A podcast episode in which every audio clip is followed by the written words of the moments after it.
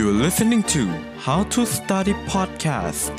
'cause study is so fun สวัสดีคุณผู้ฟังทุก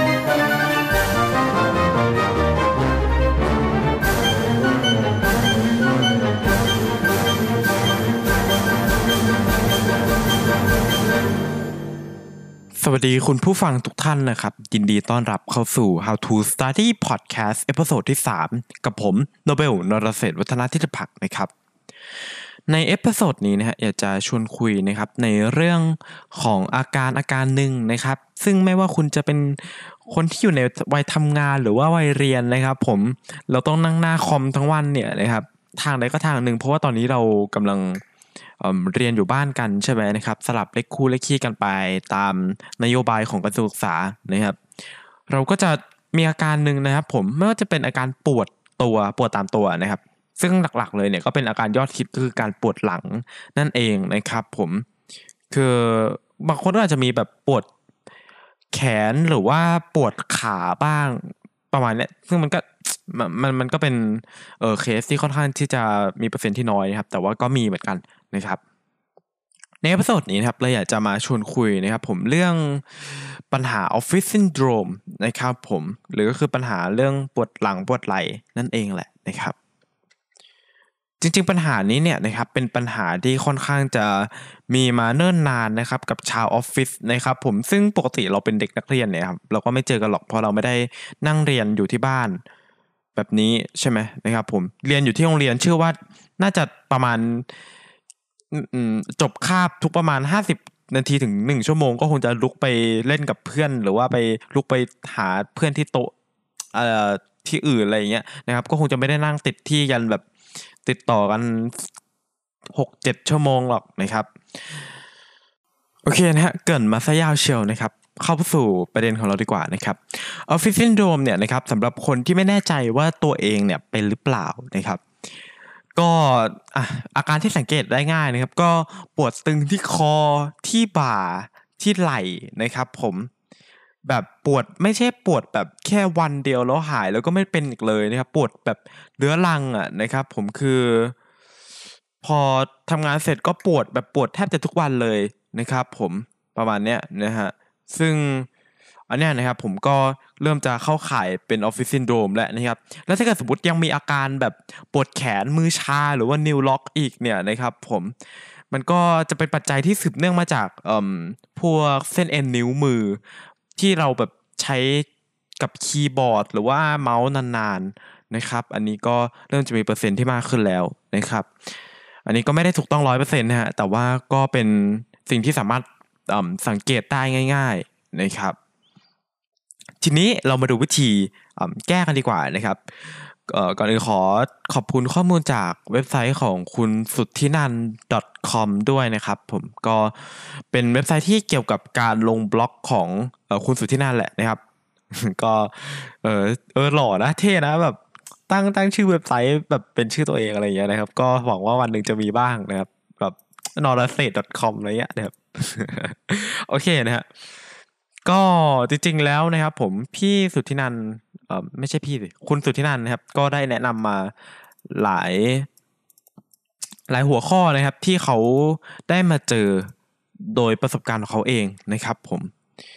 ก็คิดว่าเมื่อเราปวดหลังแล้วเนี่ยนะครับผมเพื่อนๆก็คงจะคิดถึงยาแก้ปวดก่อนเลยใช่ไหมไม่ว่าจะเป็นไทลินอลห้าร้อยยาพาราเซตามอลอะไรอย่างเงี้ยนะครับอันนี้ผมก็ไม่ค่อยมีความรู้ด้านยามากสักเท่าไหร่นะครับแต่ว่าก็คงจะคิดถึงยาประเภทนั้นนะครับ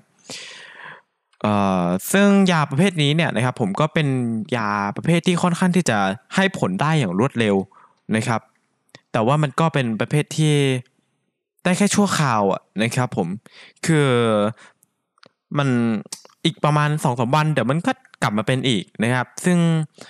ถ้าเกิดมันปวดมากๆเนี่ยก็แนะนำให้ลองใช้วิธีนี้ดูนะครับผมแล้วเราก็ค่อยเอ่อค่อยๆปรับตัวเองนะครับไม่งั้นมันก็อาจจะไม่ไหวใช่ไหมนะครับต่อมานะก็คือเป็นการฉีดยาแก้ปวดนะครับผมฉีดยาแก้ปวดเนี่ยนะครับผมมันจะอยู่ได้นานกว่าการกินยานะครับผมคือฉีดแค่ทีเดียวนะครับแต่ว่าอยู่ได้ประมาณหนึ่งอาทิตย์นะครับผมบวกลบประมาณ หนึ่งถึงสอง วันนะฮะก็แต่ว่าราคาเนี่ยก็จะค่อนข้างสูงนะครับผมจะอยู่ที่ประมาณเข็มละ หนึ่งพัน บาท นะครับต่อมานะครับผมเป็นการฝังเข็มแล้วก็การครอบแก้วนะครับอันนี้ผมก็ไม่เคยได้ยินเหมือนกันเลยครับก็เออเพิ่งมาเคยเห็นครั้งแรกนะครับก็คือสำหรับคนที่กลัวเข็มแล้วเนี่ยนะครับก็จะเป็นสิ่งที่อาจจะมีเอ่อข้อเสียตรงนี้แหละนะครับผมแต่ว่ามันก็ช่วยได้ค่อนข้างที่จะเยอะนะครับผมถ้าเกิดใครนึกภาพไม่ออกว่าฝังเข็มครอบแก้วเป็นไงเนี่ยก็ลองเสิร์ชไปใน Google ดูนะครับผมว่าฝังเข็มและครอบแก้วนะครับผมคือสมมุติว่าเรานอนอยู่นะครับผมที่หลังของเราเนี่ยนะฮะก็จะมีการนำเอ่อเหมือนกับภาชนะกลมๆนะครับที่เป็นแก้วอ่ะนะครับผมเหมือนกับแก้วน้ำแต่ว่ากลมๆอ้วนๆนะครับผมมาแปะไว้ที่หลังเราประมาณเนี้ยนะครับประมาณเอ่อสิบกว่าอันนะครับผมพอหลังจากนั้นอ่ะนะครับข้อเสียก็คือมันจะเป็นรอยแดงหลายอาทิตย์เลยนะครับอันนี้ก็ก็ก็ถ้าเกิดแม้ถ้าเกิดไปว่ายน้ำไปชายหาดอะไรเงี้ยนะครับผมเราก็เอ่อสอดเสื้อผ้าว่าจะดูแปลกๆนิดนึงนะครับออกวอร์ดนะครับแต่ว่าก็ไม่เป็นไรนะครับแล้วก็มีการฝังเข็มแห้งแล้วก็การทำกายภาพบำบัดนะครับซึ่ง เอ่อ เดี๋ยวลองไปศึกษากันเพิ่มเติมได้นะครับเพราะว่าในประสดนี้จริงๆแล้วอยากจะมาคุยกันถึงเรื่องการแก้ไขในระยะยาวกันมากกว่านะครับผมเปิดมาหัวข้อแรกนะครับผมก็คือการออกกำลังกายนั่นเองนะครับ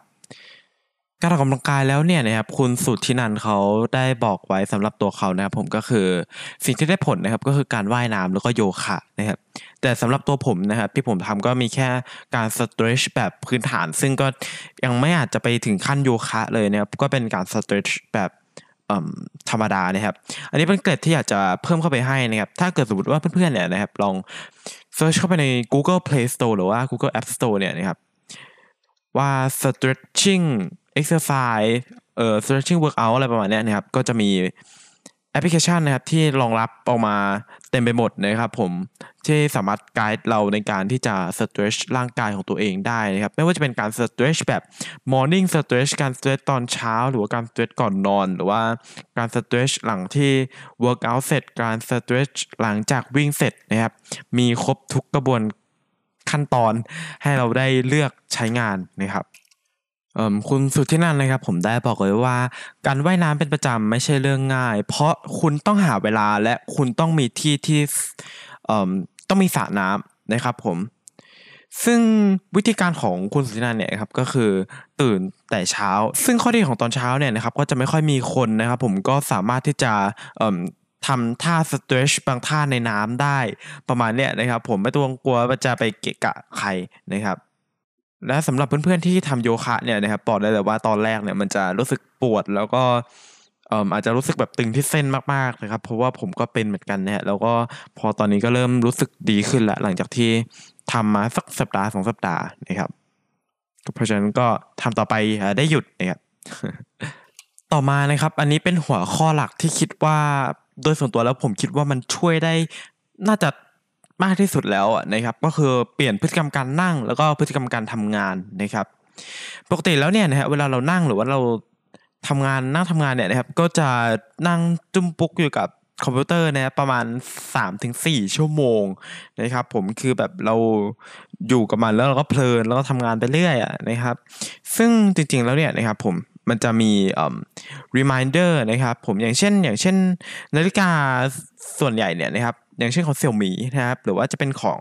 เอ่อ Apple นี้ผมไม่แน่ใจว่ามีหรือเปล่านะครับแต่ว่าก็น่าจะเป็นทุกรุ่นแหละนะครับจะเป็นการแบบแจ้งเตือนนะครับผมเวลาเราเอ่อนั่งอยู่เฉยๆนะครับเป็นเวลาหนึ่งชั่วโมงนะครับเขาก็จะทำการแจ้งเตือนเราเพื่อให้เราลุกขึ้นมาแบบเอ่อ stretch ร่างกายนิดหน่อยเดินไปกินน้ำเดินไปเข้าน้ำอะไรอย่างเงี้ยนะครับซึ่งมันก็เป็นสิ่งที่เอ่อค่อนข้างจะช่วยได้พอสมควรนะครับผมแต่สิ่งที่ช่วยได้มากกว่านั้นก็คือเรื่องของท่านั่งนะครับสำหรับท่านั่งนะครับผมการที่นั่งให้ถูกวิธีเนี่ยนะครับก็คือเท้าเนี่ยเท้าทั้งสองข้างเนี่ยนะครับจะต้องอยู่ติดกับพื้นนะครับก็คือเท้าทั้งทั้งทั้งอุ้งเท้าของเราเนี่ยนะครับอยู่ติดกับพื้นนะครับผมแล้วหลังก็เอนให้ติดกับพนักพิงนะครับซึ่งพนักพิงเนี่ยนะครับแนะนำให้อาจจะปรับให้มันตั้งฉากกับพื้นหรือว่าจะเอียงลงไปสักสิบองศานิดนึงอะไรประมาณนั้น ก็ได้นะครับก็แล้วแต่ความถนัดของแต่ละคนนะครับผมแล้วก็ปรับจอมอนิเตอร์นะครับให้มาอยู่ในระดับสายตาเรานะครับผมหรือว่าจะระดับก้มลงไปสักยี่สิบองศานะครับอันนี้ก็เป็นสิ่งที่ลอง manage ดูได้นะครับแล้วก็ระยะห่างระหว่างตาเรากับมอนิเตอร์เนี่ยนะครับลองเอาตลับเมตรหรือว่าลองเอาเอ่ออะไรวัดดูก็ได้นะครับผมประมาณสี่สิบถึงเจ็ดสิบห้านะครับเป็นเอ่อปริมาณที่ค่อนข้างจะพอเหมาะนะครับในการที่เราจะนั่งได้อย่างถูกวิธีนะครับขอเสริมนิดนึงนะครับผมเรื่องเก้าอี้กับโต๊ะเนี่ยนะครับถ้าเกิดเป็นเก้าอี้เนี่ยนะครับควรจะสูงอยู่ที่ประมาณสามสิบแปดถึงห้าสิบห้านะครับอันนี้ลองจดเอาไว้ก็ได้นะครับแล้วก็โต๊ะเนี่ยควรจะสูงเจ็ดสิบสองถึงเจ็ดสิบห้าเซนติเมตรนะครับอ่าประมาณเนี้ยนะครับลองจดดูแล้วก็ลองไปเอาตลับเมตรไปวัดกับโต๊ะของท่านผู้ฟังดูได้นะครับขอบคุณข้อมูลจาก medical news today dot com ด้วยนะครับผมสำหรับข้อมูลทิปส์การนั่งให้ถูกวิธีนะครับโอเคนะครับผมสำหรับพอดแคสต์เอพิโซดนี้ก็ต้องขอลากันไปเพียงเท่านี้นะครับผมเดี๋ยวเจอกันใหม่ในเอพิโซดหน้านะครับผมอย่าลืมกันด้วยเลยฮะวันอังคารนะครับโอเคปะเนี่ยไปแล้วขอให้ทุกคนโชคดีนะครับผมเจอกัน